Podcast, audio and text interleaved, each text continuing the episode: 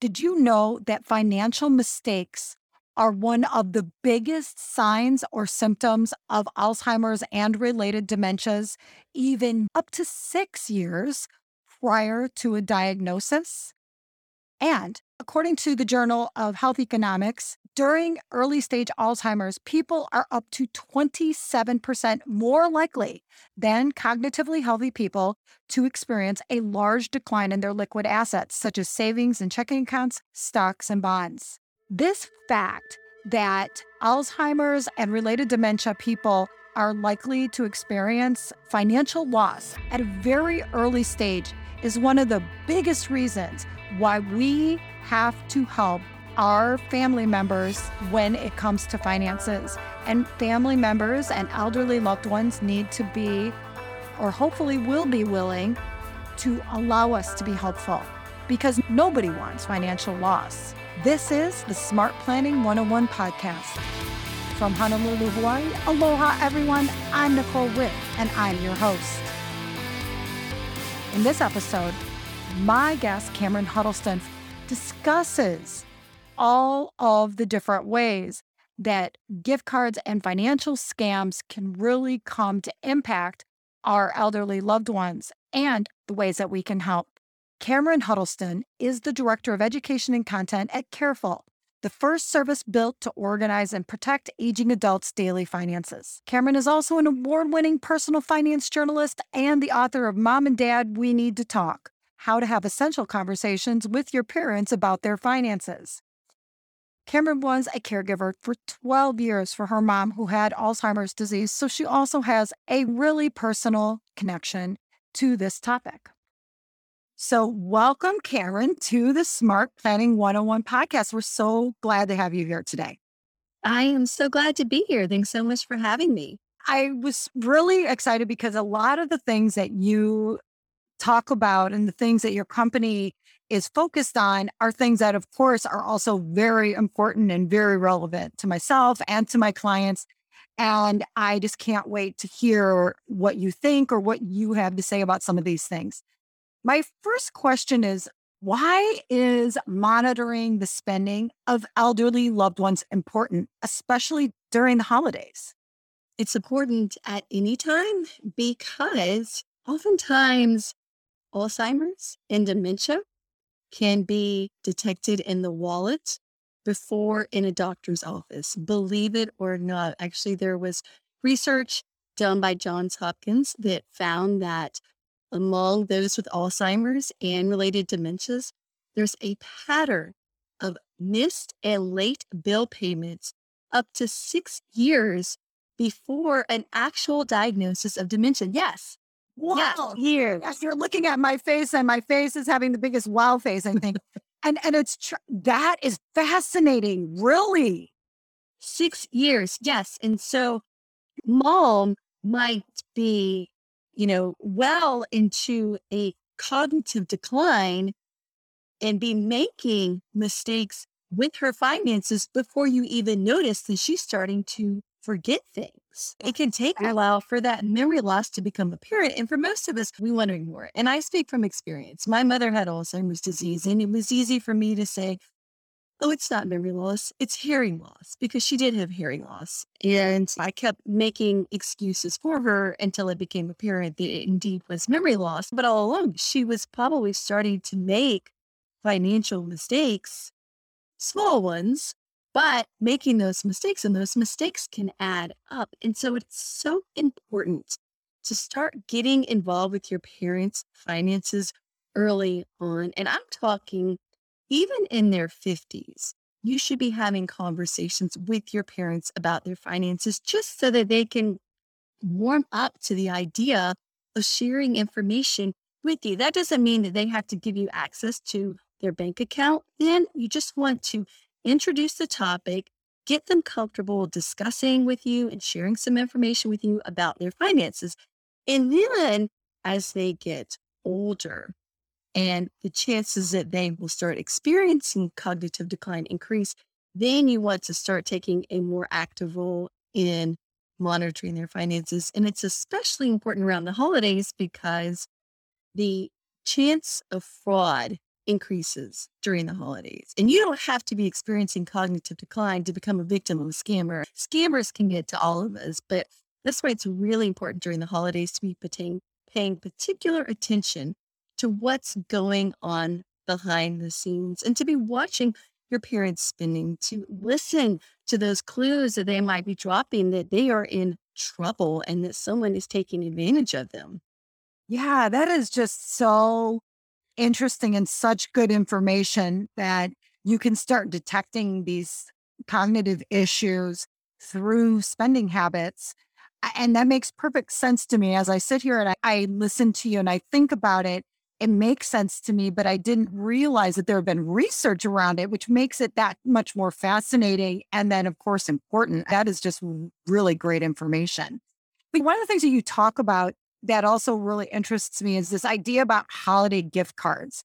And I was really intrigued by this because you mentioned that this is a particular point of exploitation. So, what is it about holiday gift cards that makes them this particular point of financial exploitation? And then what can we do about it?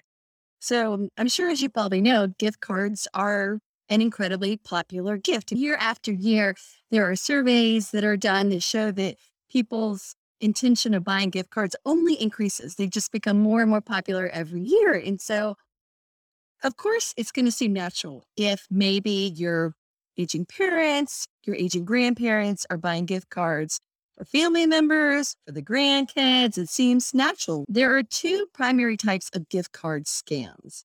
One is when you get that call or you get that email telling you that you have to make this urgent payment. Maybe it's because you owe back taxes to the IRS. Maybe it's someone claiming to be the grandkid and, oh my gosh, I'm stranded. I have a flat tire. Can you please go to Walmart and get a gift card for me and give me that number that I can use to go buy a tire for my car at Walmart. So you're getting this urgent plea to buy a gift card, provide that caller with the gift card number. They've got the number and then they can go and enter it online and use it. And guess what? You've just lost money to a scammer. And maybe you get a call from mom saying, Oh, hey, honey, could you go get me some gift cards? And you don't think anything of it because it's the holidays and you think that mom needs those Amazon gift cards or the iTunes gift cards because she's going to give them as gifts to the grandkids. So you do it, you give the gift cards to mom, and then mom is on the phone with the scammer and she's handing over those gift card numbers to someone who's using them to buy whatever the heck they want. And so that's one of the common types of gift card scams. The other one is the fake gift card or the gift card that's already been used and you don't realize it. And you can come across these, of course, during the holidays. There you might see an ad online on the social media site. Hey, get great deals on gift cards, discounted gift cards. And so you're directed to the site. You're buying these gift cards at a discount, but guess what? The gift cards are fake. They've already been used and now you're out of money. So these type of scams really ramp up during the holidays to take advantage of people's generosity. You're letting your guard down because it's the rush of the holidays and you're just trying to get your shopping done and you're looking for ways to save money. And so it's really important to be paying attention to your aging loved ones' gift card purchases. Now, how do you do that? That's the challenge. That is the challenge. And so my I think my next question for you then is what are some basic steps that you would recommend to help our elderly loved ones protect their finances? So it starts with conversations. All of this. it always starts with conversations. You need to be talking to your aging loved ones about gift card scams. You can say, Hey, I was just listening to this podcast and they were talking about gift card scams. Here are some of the common scams. You send them an article, you print it out, and hand it to them. You leave it on the kitchen counter. Let them know what those scam red flags are. You get a call, someone asking you to buy a gift card. They want you to stay on the phone. They want you to give the number. Or you see an ad for this online gift card auction site where you can get different kind of gift cards. This is these are red flags, mom and dad. You need to avoid getting sucked into these scams. You don't want to sound judgmental. You just want to offer them information and you want to let them know that they can come to you if they have questions or you can point them for example, to AARP's Fraud Watch. You can tell them to sign up with the Better Business Bureau to get their scam alerts because they'll send weekly emails about scam alerts and stuff. Help raise your parents or your grandparents' awareness about gift card scams. That's where it starts. Now, there are ways to monitor your aging loved ones' accounts if they're willing to let you do this. And that's the real challenge. But it's if you want to encourage your parents, grandparents to let you get involved, you want to let them know, look, I want to be that second set of eyes for you. I want to help you. I'm not interested in trying to tell you what to do with your finances. I'm not trying to take over here. I just want to help you. And there are services such as Careful, and that's Careful with two L's, that can link to financial accounts, monitor those accounts 24 7 and alert you when something's wrong, like a late or missed payment, like a duplicate payment, payment, even gift card purchases. Careful monitors for gift card purchases, and it will alert you when a gift card is purchased. So you can either sign up and link your parents' accounts to it, and you give you only access, so they maintain their independence. You can't make any transactions, or your parents can sign up themselves and if they want, they can add you to their circle of support and you'll get those alerts too, so that you can jump in and say, Hey, mom, I just noticed that you bought a gift card. I just want to check in and make sure was that a gift card that you bought as a gift for someone? Or did you happen to get a phone call from someone asking you to buy this gift card for them? It just allows everyone to get on the same page and look out for each other. And so that's certainly one thing you could do is take advantage of technology to monitor your parents' accounts if they're willing to let you do that. Yeah, and so you you just said something that I think is really important though is if they let you do that because as an elder law attorney that has conversations with parents, grandparents and their family members often about money, I know that there is a lot of resistance to talking about financial matters. It might have a little bit to do with the fact that my practice is located in the Midwest, where I think there is a little more, I don't know, just mental blockage around money and money discussions. But I think it's true just as a global thing. And I've noticed, even for example, I have clients that strongly resist having conversations about money with me, their attorney because they're so used to being guarded. And then on top of it, it's not like they trust their children anymore. In fact, weirdly, a lot of times my clients trust me more to have conversations about money than they trust their own children. And it, eh, or it might not even be about trust, it just might be about habit. It might be about independence. It might be about fear of in laws or outlaws, as we like to call them. There's a lot of like things that get in people's way of having the right financial conversation. So, my question for you is what do you tell families to do to start or facilitate that conversation, even or especially if it's difficult? I know these conversations are difficult for a lot of people for all those reasons that you mentioned. People think of money as a taboo topic. They don't think it's any of their children's business.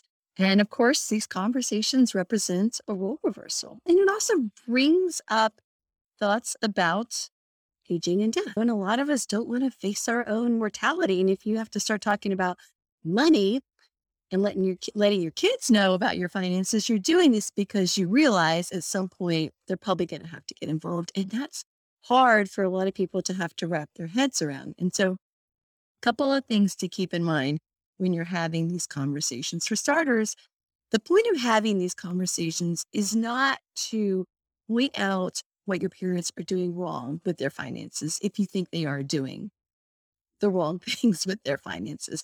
That's not the point of these conversations. You don't want to appear condescending at all because that's going to shut down a conversation really quickly. The point of these conversations is letting your parents know that you are looking out for their best interest and that you want to be able to help them if they ever need help. But in order to do that, you need to gather some information. So this is telling your parents, look, mom and dad, I love you. You took great care of me while I was growing up. And I want to be able to return that favor to you if you ever need care yourself. But in order to provide you with care, I need to know what your wishes are. I need to know what you want, and I need to some information so that I can step in if there ever is an emergency. If your parents don't trust you, then maybe you've given them a reason not to trust you. But if you haven't given them a reason not to trust you, then you want to let them know look, I don't need to know all the details of your bank account anyway, but I need to know at least where you bank. It would be helpful to know how do you pay your bills? Because if something were to happen and you ended up in the hospital, I need to make sure those bills are getting paid. I need to make sure that there's still a home for you to go to, that the rent's being paid, that the mortgage is being paid, so that when you get out of the hospital, you can go back home. Are you paying by automatic payments or are you writing a check every month? You know, so you want to gather that sort of information. You want to find out, really, most importantly, what sort of estate planning documents do you have? And maybe you can even start the conversation that way because it's not really about dollars and cents, it's about planning. And again, I don't need to know what you're leaving me in your will. I just need to know whether you have a will. Do you have something that spells out who's getting what when you die so we don't end up in court fighting over it? I need to know have you named someone as your power of attorney to make financial decisions for you if you can't? I need to know do you have a healthcare policy to make medical decisions for you if you can't? Do you have a will, a living will that spells out what sort of end of life medical treatment you do or do not want? I need this information because I need to know what your wishes are and I need to know that they're in writing so that we can follow through on those wishes. So again, it gets back to I need, I'm looking out for your best interests, mom and dad. That's the point of these conversations. And if you approach them in that way, hopefully they're not going to think that you're being greedy or you're being nosy. You just want to be able to help them if they do need help. Of course, there are going to be some parents who continue to balk. And that's why it's so important to start having these conversations sooner rather than later because it can take time to get your parents to warm up to the idea of talking with you. And maybe they don't ever want to talk to you, but they're willing to listen to that unbiased third party, like an elder law attorney, like a financial advisor, like an accountant. Maybe it's the pastor at their church or the rabbi at the synagogue, their place of worship. Reach out to the leader of the place of worship and say, Hey, could you talk to mom and dad about how important it is for them to be talking to their children or trusted family members and make a plan so that there are people there who can help them. It's it makes me really sad to think about people who have not identified anyone they can trust to help them out as they age because we're all going to need help as we age. We need someone who can basically watch out for us. Because even if you don't experience Alzheimer's disease or dementia, our financial decision making ability declines with age which makes us more prone to scams and fraud. And we need someone there we can trust to help protect us as we get older. And so, really, everyone needs to be identifying someone who's got their back and can help them out as they get older, whether that's a child, a niece, a nephew, a spouse, an attorney. Someone, you've got to have someone. And maybe your parents don't want to talk to you, but you can get them to meet with a professional. Help them find someone they can trust and maybe they don't want to let you monitor their accounts. But here's the thing about careful. Like I mentioned, there you can create a circle of support. You can add trusted family members. You can even add financial advisors, your attorney, and that person, that advisor, that attorney can get alerts when there's something wrong in your account and can say, hey, what's going on? I noticed there were a lot of gift cards purchased recently. Is everything okay? Are those gifts or has someone been calling you and asking you to buy gift cards because you have to make some sort of payment? And so I think if your parents don't want to talk to you, find someone they can talk to and trust because everyone needs someone to be that second set of eyes and to help you as you age.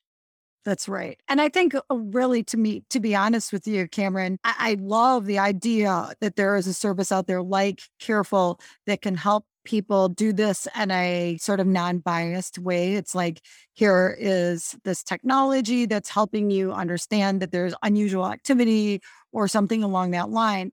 And so that that is a real benefit, I think, to a lot of people. But I also really feel to me that one of the things that you said at the very beginning of this interview that I found particularly persuasive about why people need to start having these conversations earlier and why one of the talking points that you can use with parents is hey, I just found out that you can detect things like dementia and Alzheimer's up six months or six years before based on spending patterns. And wouldn't it be great if we could get ahead of that, be really do medical interventions earlier, et cetera, et cetera? Because always, whenever you have any type of potentially chronic illness, getting in on the ground floor is going to make all the difference in the world.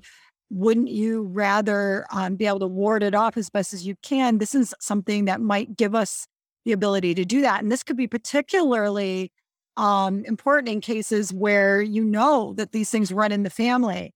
And it's just such a great talking point. It's it's a, hey, obviously there's nothing wrong right now, but this is a tool that we can use to get ahead of that. Or this is a really interesting piece of information. I think that's something that, how you said, printing out an article, putting it on their you know table where they can read it without commentary just letting them absorb the information. These are things that you've said earlier in this podcast too that i think are just really helpful. And you're right people don't want my uh, clients that are older with adult children they don't want the role reversal situation. They hate it. it it they hate it with every fiber of their being and so if you're the adult child of an aging parent you need to recognize and respect that you need to recognize and respect that these parents of yours, no matter how much they love you, they don't want to be do- dealing with this. And you have to approach it from that level of respect. Cause like, and I tend to be like this myself. I'm a little bit of a bull in a china shop. Partly that's my nature as an attorney, but you don't want to be like that with your parents. Otherwise, it's just gonna, you know, it's going to actually do the exact opposite of what you're trying to do. Cameron, I'm sure you've seen that too. If you try to come in and take charge of your parents in an unhealthy or an appropriate way, it's just going to backfire. Oh, you can't come in and take over. Like I said earlier, you can't be condescending. You can't come in and tell your parents that they're doing things well and that they're not handling their money well because that's not going to get you anywhere. And I these but these conversations are still so important to have. I know they're awkward, but I can tell you from experience, the consequences of not having these conversations are a lot worse. So just imagine, you know, mom now had middle stage Alzheimer's disease. You kept ignoring the fact that she was forgetting things. You didn't want to address it. Mom has not named a power of attorney.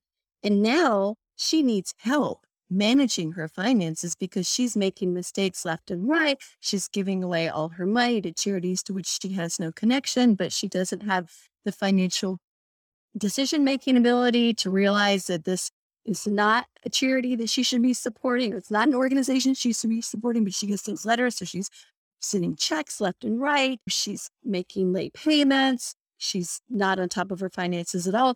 And you can't do anything because you haven't been named power of attorney. And now you have to go through the court process and spend thousands of dollars and hire an attorney for yourself and hire an attorney for mom so that you can be named conservator so you can have the legal right to step in and start protecting mom's finances. Or our mom's had a stroke and she's in the hospital and she has it named a healthcare proxy. And guess what? The doctor's not going to talk to you. And I know this because Fortunately, I was able to get my mom to meet with an attorney and update all of her legal documents very early on while she was still competent enough to sign those documents.